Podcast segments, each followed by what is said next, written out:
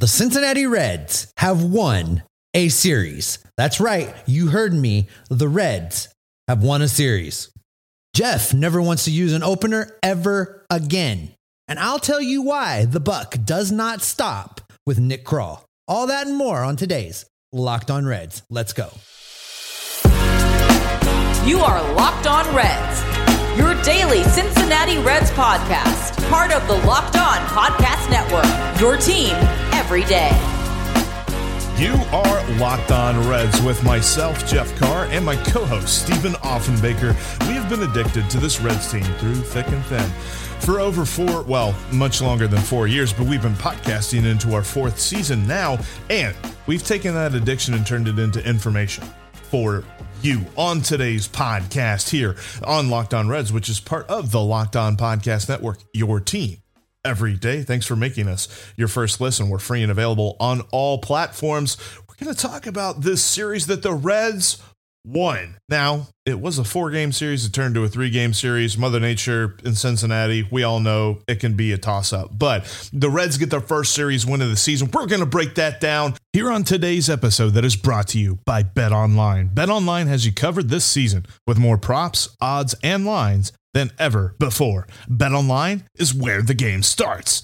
And I've got some thoughts about a strategy that some teams employ with success, and the Reds should just completely forget about that. We're going to dive into all that, including the return of La Piedra here in a little bit. But Steve, we have got to start off with success because let's face it, the Reds haven't had that much success this season, but they did this weekend Oh, yeah.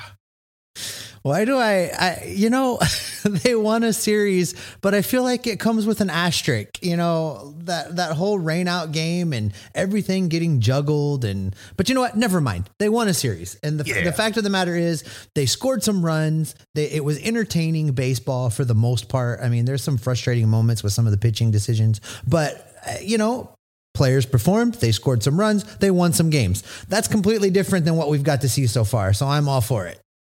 Was it perfect baseball? No. I, uh, you can point your finger at a lot of different scenarios. In fact, one of the best examples as to how the entire series went was on Saturday, the early game, whenever Lucas Sims came in to pitch, I believe it was the eighth, and he like loaded up the bases. I think it was a base hit and two walks that he loads up the bases and then he strikes out the side. It was like, okay, yes, there are some things that the Reds really need to figure out, but they had success. There were a couple of innings where the Reds scored all of their runs in, and that's all they needed to do. And at the end of the day, they were able to hold it down. I liked what I saw from Tyler Mahle yesterday. Besides that one swing where he gave up two run home run, he was pretty solid. I mean, 106 pitches in five innings, that just goes back to the narrative that a lot of people like to talk about him. And that is he needs to be more pitch efficient. But honestly, he was pitching pretty well. And compared to what we had seen in starts before that, that was like Cy Young caliber because he was looking bad there for a couple of days. But I was happy with what I saw out of Tyler Mahle on the mound. Yeah, you know, I just finished reviewing that start. I went back and watched it again because, you know, he did look better this time. I mean, don't get me wrong, mm. but you're absolutely right. The the fact that his pitch count was so high is still a problem. And if he's gonna, you know, we talked about this last week on the show, Jeff, that there there still has been this expectation with him to to get to that next level. And and we said then that for him to do that, he was gonna have to get more pitch efficient. And he's still not there. But this was definitely a much better Tyler Mahle than we've seen at, at any other point so far this season. So, uh, you know, I've said it with the youngsters, and I think it applies to him as well. If he can just go out and make the next start better than the last start and continue to build on that momentum, then I'm okay with what he's doing right now. It's not going to be perfect. It's not going to be pretty every single inning, every single pitch, but moving in the right direction is what we need to see. And I think that this series is more of what we can expect whenever the Reds are healthy again. Because, and hear me out on this, I'm not saying that they're going to win two out of every three games. I'm saying that what we will see from them is at times they will be a wagon and they will be awesome. And then in that same game, there's going to be times where they look like they are just a comedy of errors, like a whole bunch of things are going wrong. The question is in a given game, can they withstand those waves? Can they withstand those rough seas? What I saw from especially on Sunday from the Reds, was okay. The main guys, Mike Moustakas, Tommy Pham, Tyler Stephenson, weren't really doing much. But you had Colin Moran with two home runs. And by the way, too, b- uh, before I continue the biggest, the big picture of this whole entire thing that I'm saying, Colin Moran off of Heath Hembree. How beautiful was that? Because we have had just one crappy season up to this point. It seems like everything's gone wrong. Every time we think, oh, it can't get much worse, they figure out a way to make it worse. But it was like the baseball gods were just like, no, it's okay, Reds fans. Just, just wait. We're going to have a former pirate hit a grand slam off of Heath Hembree. That was beautiful. It was very nice. You know, uh, to your point about is this something we can expect from the Reds? You know, the more I think about it, the more I have absolutely no idea what to expect from this team when everyone's healthy. Because none of them have played together the entire season. You know, we, we get caught up in the numbers and the win loss record. And, and, and listen, it has been bad. And all of it is exacerbated by Phil Castellini and his big mouth. And that made things so much worse. But I, I mean, I got to tell you, when these guys come back finally off of the injured list that has most of the starters on it right now, um, I think it could be a whole different ball game. And don't get me wrong, I'm not saying that everybody's going to get healthy and all of a sudden we're going on a playoff run and all of these things. I'm not saying that. But what I Print am the saying, World Series tickets now, Steve. yeah, no, no. But I do think that there is a lot of fun baseball in our future when all of these guys are healthy. This team is much better than how it has played so far this season. Yeah. And I think and we're just a few weeks away from the momentum starting to shift. I agree. And, and I think that, uh, you know, to Colin Moran, uh, you know, somebody was joking, I forget who it was, but they're just like, give me the playoff tickets now. This is beautiful. They're going to make it. But I, do I think that's going to, no. But do I think that the Reds are going to be as just absolutely futile as they have been? Absolutely. I think that when healthy, this just shows us. And the Reds are getting huge reinforcements back tonight whenever they face the Brewers. Luis Castillo being out of the rotation has been felt so very much. And it's going to be so very important for them. We'll talk about that in a little bit. But do I think that this team can avoid 100 losses when healthy? Absolutely. Because you weren't expecting Brandon Drury to be batting second. You weren't expecting TJ Friedl to be getting leadoff looks. Like that was supposed to be Jonathan India, period, plain and simple. We're really not arguing about it because he's the best leadoff hitter on the team. I want to jump in on TJ Friedl right there too, real quick. That bunt against the shift was, was pretty. It was great. He completely took advantage of that situation on Sunday, and I love to see it. I know we talk about that all the time, and the situation doesn't always present itself, but in that moment, I mean, Friedl recognized it instantly. You know, catcher that's just been called up. Everything worked in his favor. It was great. Well, and, and the beautiful thing too, like obviously watching it, it looked amazing. But then if you even go and if you didn't watch it and you just go like on the box score and see like the progression of plays, it's written down in the scorebook as TJ Friedl singles on a ground ball to the catcher. And you'd be like, huh? Huh? like, is he faster than Billy Hamilton? Like that, that's crazy. Like, but no, I, I think that TJ Friedl has a argument to stick on this team whenever everyone is healthy. I, I'm kind of interested in that, but we can talk about that at a later date. But all of that aside, when this team gets healthy, you're actually going to be able to watch them again because it feels like right now you're just like, all right, let's see. Enough beer, yes. Enough chips and dip, yes. We're good. Let's let's do this. Here we go. But I, I think that whenever everyone is back healthy, this team is going to be the team that we were talking about in the preseason as will they be a playoff team? No, but they'll be fun and, and they'll at least keep us entertained until training camp. No, I agree with you. But listen, even though the losing streak is over, there is one strategy the Reds had that needs to be over.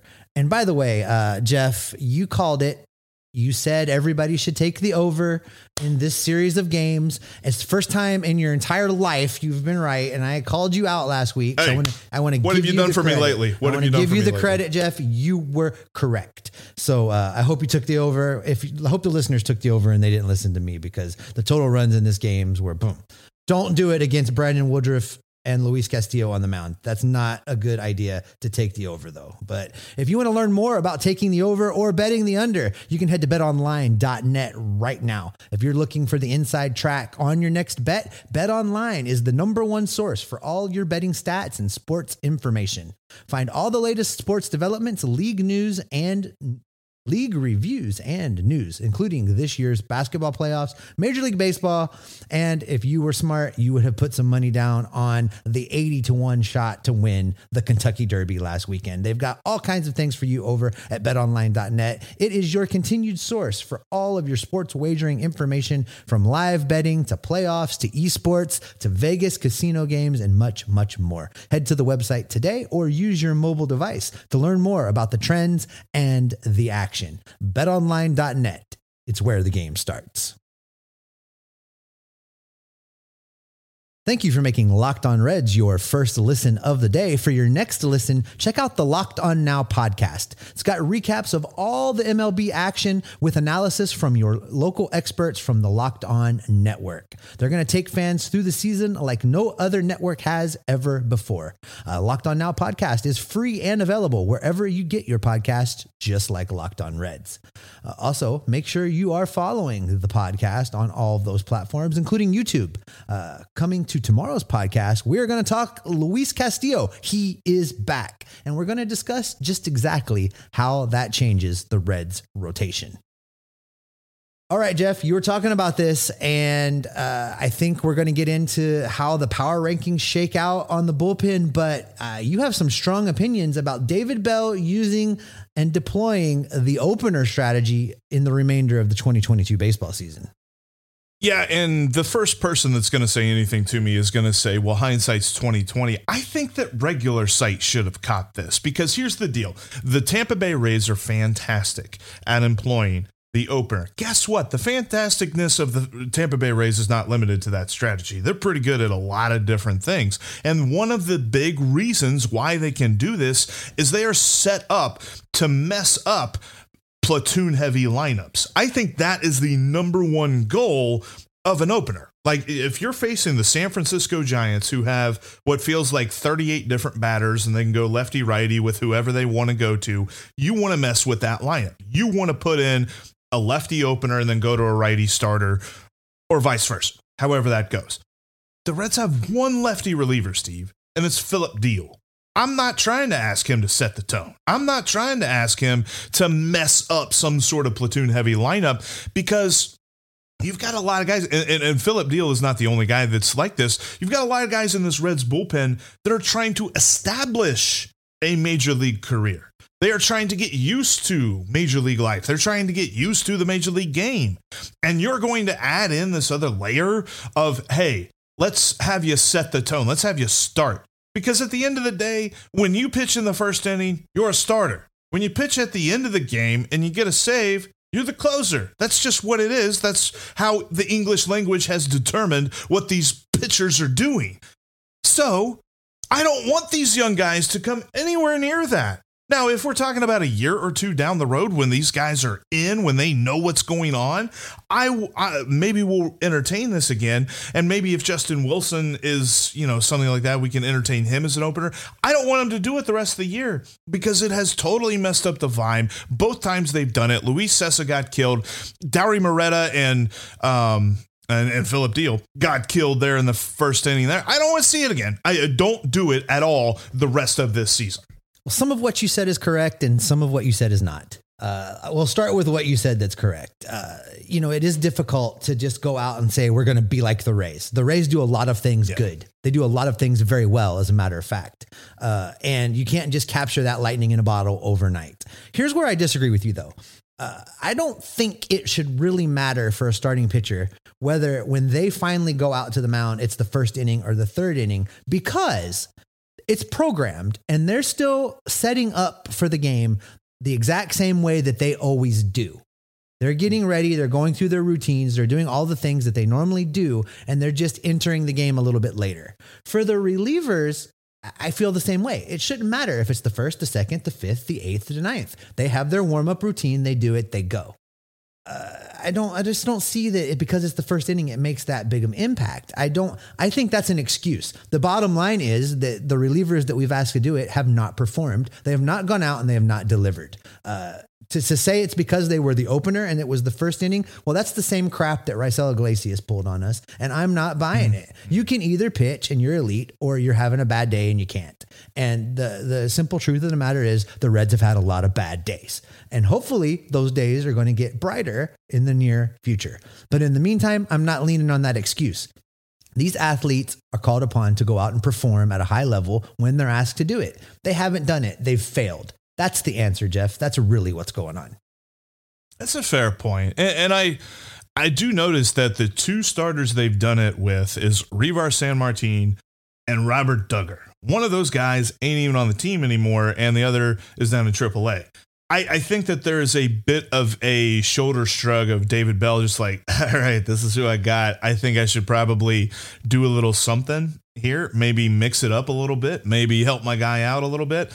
I don't necessarily know that those were the right guys to do it with because I think that the Rays do it with every one of their pitchers. They do it on any day. Now, do I think that Tyler Mahle would be receptive to the idea of not being the first pitcher out of the gate? I don't think so. I think that Tyler Mahle would be pretty mad about coming out in the second or the third inning. But do I think that the Reds can effectively employ this strategy this year? I also don't think that that is the case. I, I just think that these guys don't need one more weird thing added on to their plate where they're starting out of the gate. I understand that, you know, they're professionals and all this other stuff, but the Reds already are stretching themselves thin with this bullpen of young talent. It's better, and I like it more than they had it last year, where we were talking about Heath Hembree giving up home runs for the Reds instead of giving up home runs to the Reds. But I think that these young guys need to be brought along in a bullpen environment that is predictable for them. And I don't think that the opener environment really is very predictable. Well, the one thing that you're right about is when you look at openers, the Rays have employed openers and they've done it effectively. And that's probably the whole list of teams that do it consistently effectively. So maybe there is something to what you're saying, Jeff. Yeah, and I, I think this also brings into, uh, uh, at least in my mind, a quick thought about the bullpen as a whole. Moving on from the opener idea, just looking at how the bullpen has performed as of late. We're doing this periodically throughout the season. Just do a quick power rankings when you're talking about this bullpen because I think at least while Lucas Sims was hurt, we had Tony Santillan there on top. And then whenever Lucas Sims came back, we had the argument is he already the top guy? I don't know as of right now if he isn't. In fact, I think the number one dude out of this bullpen right now is Art Warren. Dude pitched really well yesterday for two innings, allowing one hit. That was phenomenal stuff. You know, you're probably right. And it's going to be throughout the season. There's going to be ebbs and flows to this thing. One guy is going to be hot while another guy is not. It was Tony Santillan early on. He was just a beast. He scared the crap out of everybody uh, when he came out of the bullpen. And then it shifted and it's going to continue to shift. I think you're right. It's probably Art Warren right now. I am not counting Lucas Sims out. I really no, like no. what Lucas Sims brings to the game. I like his intensity. I like how he pitches. I think that as this team gets better around this bullpen as the starters numbers improve and there's not so much pressure on them as the offense gets healthy with all the players returning and they score more runs it takes more pressure off of these pitchers to they can go out there. I really think a lot of them are really trying too hard right now. I think they don't feel like they have any margin of error. I think they feel like they have to be perfect. And they do. That's really the truth at this point. They do. So as that improves, as they have the ability to go out there and pitch their game, I think we're going to see these guys kind of start vying for who's the number one dog in the bullpen versus being at a clear cut. Well, he's the only guy that's hot right now. So I think that's the direction we're moving. But I agree with you. Art Warren is probably the hottest arm in that pin right now. Yeah, I believe that if you were to swap bullpens of the Reds and the Brewers, which it's topical since the Reds are facing the Brewers tonight, I think if you were to swap the Reds and Brewers bullpen, sure, everyone knows the Brewers have probably the best bullpen in the major leagues. But even they would be pressing to make up for this starting rotation for as bad as it has been this season. And do you think that you're getting the exact same performances out of Josh Hader, Devin Williams, Brad Boxberger, uh, Andy Ashby, all those guys, if they've got to pitch like two to three more innings every single night? I don't think so. So th- this is not what bullpens are asked to do. So yes, I agree. There, there's going to be a lot of ebbs and flows, and with that ebb and flow, I think that means that Jeff Hoffman's in the top three. Ooh, Jeff as, Hoffman's uh, probably number two, brother. I mean, it's time for you to buy the jersey. Buy the jersey. I don't want to. you coward. I saw your post on Twitter, Jeff, and you it's cold. I had to wear a jacket. Get the jersey, you coward. I I can't believe it. he's he's pitched so well, and I've actually gotten to the point that when they're like Jeff Hoffman's coming out of the bullpen, I'm like, okay, I, I I'm okay with this. So, congratulations, universe. Uh, but yes, there's there's a lot of mixing and mashing. I do think Tony Santillan will continue to vie for the top spot. He's very talented. He's just hit a, a bit of an ebb where you're talking about his control's not quite been there and it feels like he's relying on his slider a lot and hitters know that and so they're just sitting on the slider they know when it's coming it's whenever he can drop that in there unawares and, and, you know dip it out of the zone that guys are swinging and missing and looking ridiculous with it because his fastball has just not been that effective for one reason or another that'd be something i'd be interested to dive deeper on but and then you've still got that young hodgepodge of people, and then there's 50 feet of crap, and then there's Hunter Strickland. Although he has been a little bit better these last couple of days, but I, I just I maybe he is replacing Jeff Hoffman in my hate list. I don't know. You know, I, as bad as it's been to watch the young guys get beat up, it's my hope that they're these are learning experiences. Yes. The Reds were never going to be a, a postseason contender, uh, despite what the front office has said. Uh, the whole idea for these youngsters was to learn this year and get ready for 23 and 24. So, as far as that goes, that mission is still 100% squarely on track. And it's just my hope that they're actually learning along the way. I totally agree. And speaking of learning, we're going to learn a little bit about this Reds team as the La Piedra experience returns tonight with the Reds and the Brewers, and Brandon Woodruff on the mound for the Brewers, too. We'll talk about him in a little bit and also why Nick Krall probably isn't totally to blame, if to blame at all, for what is going on with this Reds team to start the year. And if you want to figure out who to blame when it comes to your diet, it's yourself if you don't have any Built Bar. Go to builtbar.com or built.com today and get yourself some Built Bar because it's going to transform your diet. Because when you're talking about limiting yourself on food, the first thing that you think about is something sweet, something chocolatey, probably, especially if you're like me. I love chocolate. And if I'm being told what I can't eat, that's my first question. Can I eat chocolate? Well, with Built Bar, you can because it's protein bars that are packed with lots of great health stats and covered in 100% real chocolate. Plus, you got the puffs. If you haven't had a puff yet, you've got to go to built.com and get yourself some puffs. They just brought in birthday cake batter puffs. I, it's a marshmallow that has protein and it's birthday cake. Get it. Built.com. Use the promo code LOCK15 today to save some money off it. Plus, they got amazing flavors like churro puff and they've got cherry barcia. I got a care package coming in from Built Bar that I, I I've ran out of my stock here recently. The puffs are gone. I got to get more of them. They're coming in. Make sure you get yours too. Built.com and use that promo code locked15. Make sure you're following us on Twitter. You can follow me at Jeff Carr with three F's, and you can follow Steve at S Offenbaker with two F's, and you can follow the show at Locked On Reds with no F's.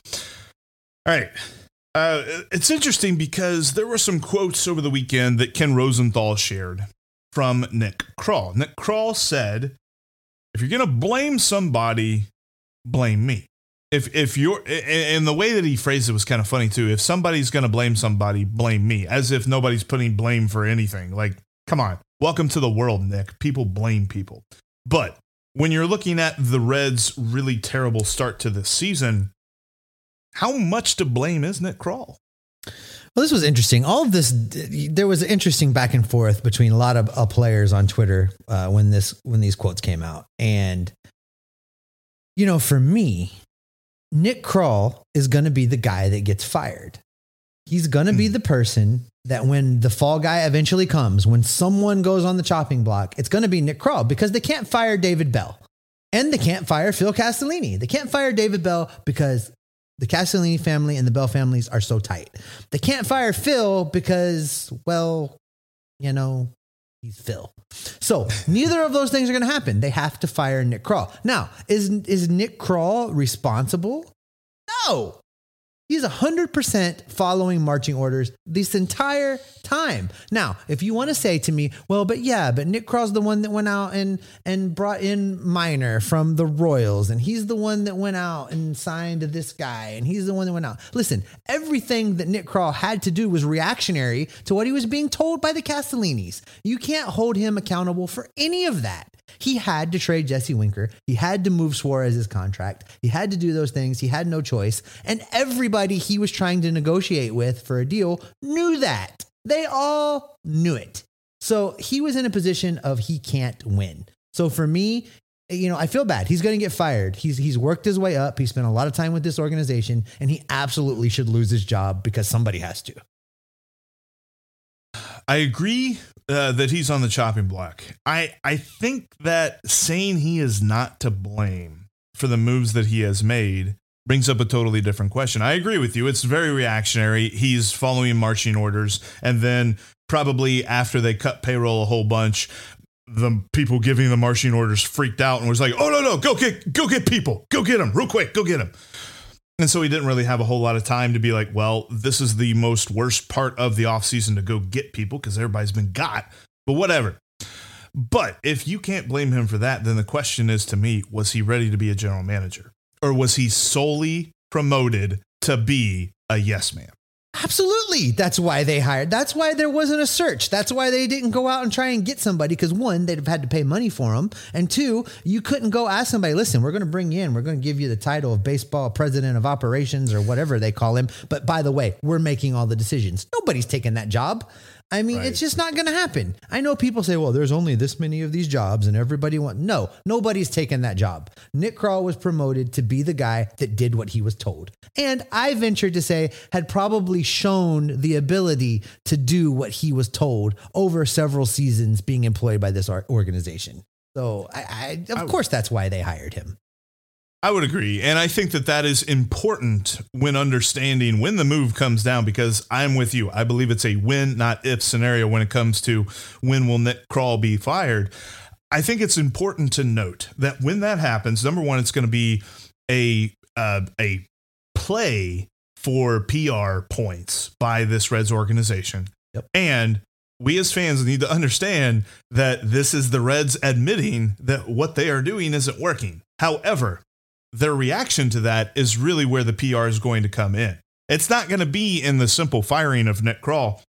It's what do they do next? Because if it is simply just, you know what, Walt Jocketty is going to take over as general manager, then I'm not excited at all. Mm-mm. It's if we're doing a search and we've got an interim general manager, but we're doing a search, we're going to do, then we can start having a conversation of have the Reds changed their philosophy? Because the PR comes from the Reds telling me that they agree they've been doing things wrong and they're going to change things up. If it's simply just we're moving on from somebody and putting somebody else in here to do exactly what Nick Krall was doing anyway, then uh, whatever. You're just reshuffling the chairs on the Titanic. You're absolutely right. I think that uh, how that is handled is going to tell us, it's going to answer a lot of questions w- where you don't even have to ask them. How they present his firing, how they present the interim, and the actual actions they take to replace him will tell you everything you need to know without having to ask one question of the Reds ownership group. But you know what, Jeff? I don't want to end on this. I don't want to stop today talking about firing Nick Krall and all of the bad things that have happened to lead us to this point. I want to talk about something good. I want to talk about something positive, and we are going to talk about La Piedra and coming back to this Reds rotation. Now, we're going to get in tomorrow what that means for everybody else, but let's let's just talk a little bit about what Luis Castillo is bringing back. His last time out, four and a third innings, seven Ks, two base on balls, three hits. He threw 76 pitches, 48 of them were for strikes. So 76 pitches, I think, is a key number because we talked about this a couple weeks ago. You can't bring him back and have him throw 40, 50, 55 pitches. He needs to be at 70 to 80 pitches this first time out at the major league level in order to not overtax the bullpen. Yes, I agree. And I, I would hope that the number is 80 there. And we know, I mean, look, this is something that people have complained about for years when it comes to both Tyler Mahle and Luis Castillo is that 80 pitches probably only means he throws, you know, four, maybe five innings. Five innings if he is just ridiculously efficient. And there's probably not a chance of that because the this Brewers team is a very pesky lineup that is going to force him to throw a lot of pitches. So just be ready for that. There's going to be a little bit of frustration, but I think that overall this is an amazing thing because you're talking about the return of the ace. You were talking about the guy that we know for a fact is the best pitcher on this team and he is back. And my expectations for him is that he's going to pitch at a Cy Young caliber. I don't necessarily know if that means that he's going to pitch, eh, he's going to finish in the top, you know, three or whatever of Cy Young votes, but eh, especially with the time that he's missed. But I think that the performance level from him, we will be talking about okay, the red starting rotation is going to start figuring things out now because he is back and he can set the table every fifth day. You know, I said in the beginning, before the season started, that what we needed was a sub three ERA type mm-hmm. of season from Luis Castillo. That still holds true, even though he's missed time, even though he's missed starts. If he can keep that ERA down and allow three runs or less in his time on the mound, he's going to bring a lot to this Reds rotation. He's going to teach these youngsters a lot, and it's going to have a trickle down effect that we're going to get into coming up tomorrow, Jeff. But that is probably the spot of positivity, of happiness, where I want to go ahead and wrap up for today. Coming up tomorrow, we will talk more about Luis Castillo and we will have one start in the books to review and break down and probably way over analyze. But that is exactly what we are going to do. Thanks so much for making Locked On Reds your first listen. Now make Locked On MLB your second listen. Sully brings you his unique perspective on the major leagues, both past and present.